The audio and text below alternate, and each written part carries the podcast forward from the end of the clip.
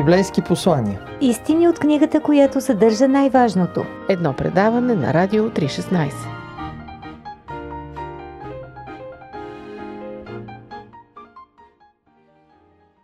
Здравейте, скъпи приятели на Радио 316. Аз съм Борисов Йорданов, а вие сте с предаването Библейски послания. Знаете ли коя е любимата книга на апостол Павел? Това разбира се е Библията и по-специално Старият завет от нея. Павел постоянно цитира в своите проповеди и в посланията си Стария завет. Ето, например, един цитат, който е много подходящ за празниците в момента. В първото си послание към Коринтините, 15 глава, от 54 стих надолу, Павел цитира Стария завет и книгата на пророк Исаия и тази на пророк Косия и казва Погълната бе смъртта победоносно. О смърте, къде ти е победата? О смърте, къде ти е жилото?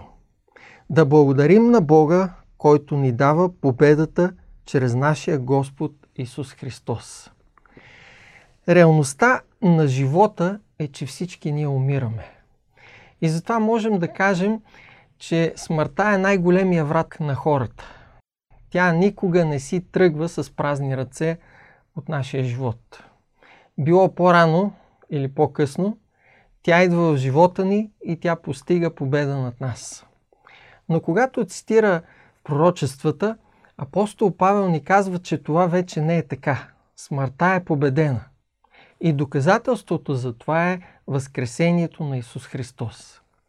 В посланието към римляните, 6 глава и там 9 стих, Павел пише Христос, като бе възкресен от мъртвите, не умира вече. Смъртта няма вече власт над него. Благодарение на Исус, смъртта е един победен враг. Жилото, с което тя е поразяла безпощадно всички хора, е вече изтръгнато. Затова Павел възкликва, о смърте, къде ти е жилото, къде ти е победата. И това много напомня на една история за баща и двете момчета. Те били на разходка в полето и една пчела ожилила по-големия му син по лицето. След това пчелата забръмчава около по-малкия му син и от страх момченцето паднало на земята с ритници, крясъци, търкаляло се и плачело. Тогава бащата вдигнал малкия си син и му казал, че не трябва да плаче и не трябва да се страхува от пчелата, защото тя вече е безопасна. Тя вече е загубила жилото си. Като отишъл при голямото си момче, той извадил черното жило от бузата му и казал на по-малкото си дете Пчелата не може да те нарани. Ето къде е жилото й. Точно както при пчелата, смъртта е загубила жилото си, защото Исус зае нашето място и пое жилото на смъртта. Умря с нашата смърт. Следователно, вече няма нужда да се боим или да се страхуваме от смъртта. Да, тя все още може да бръмчи наоколо, опитвайки се да ни изплаши, но вече не може да ни нарани. Въпреки, че смъртта е все още реалност в нашия живот, тя е един победен враг. Смъртта е мъртва. И с възкресението на Исус настъпи смъртта на смъртта. А резултатът за тези, които вярват в Исус Христос, е вечен живот. И да, това е нещо реално и винаги може да си го напомниме, дори и при срещата с блъсъка със смъртта. Искам да ви прочета нещо от книгата на професионалния състезател по голф Пол Айзингер. Когато е на 33 години, той е диагностициран с рак, а току-що е спечелил професионалния шампионат по голф с 10 турнирни победи.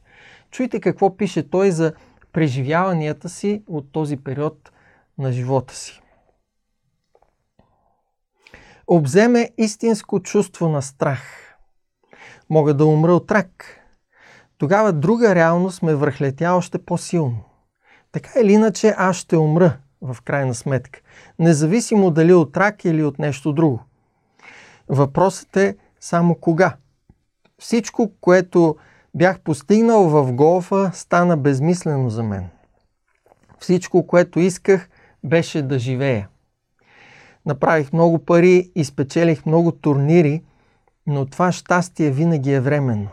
Единственият начин, по който някога ще имате истинско удовлетворение, е в личната връзка с Исус Христос. Не казвам, че никога нищо не ме притеснява или че нямам проблеми, но чувствам, че съм намерил отговора за двуметровата дупка.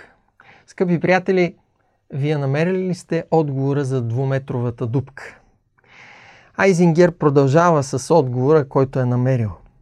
Знам, че ще прекарам вечността с Бога имам обещание, че като Негово дете Той ще ми помогне да се справя с всичко.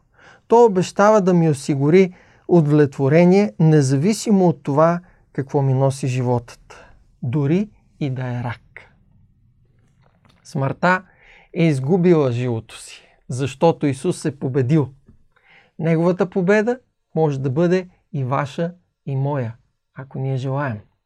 Исус, който е възкресението и живота, предлага своята свобода.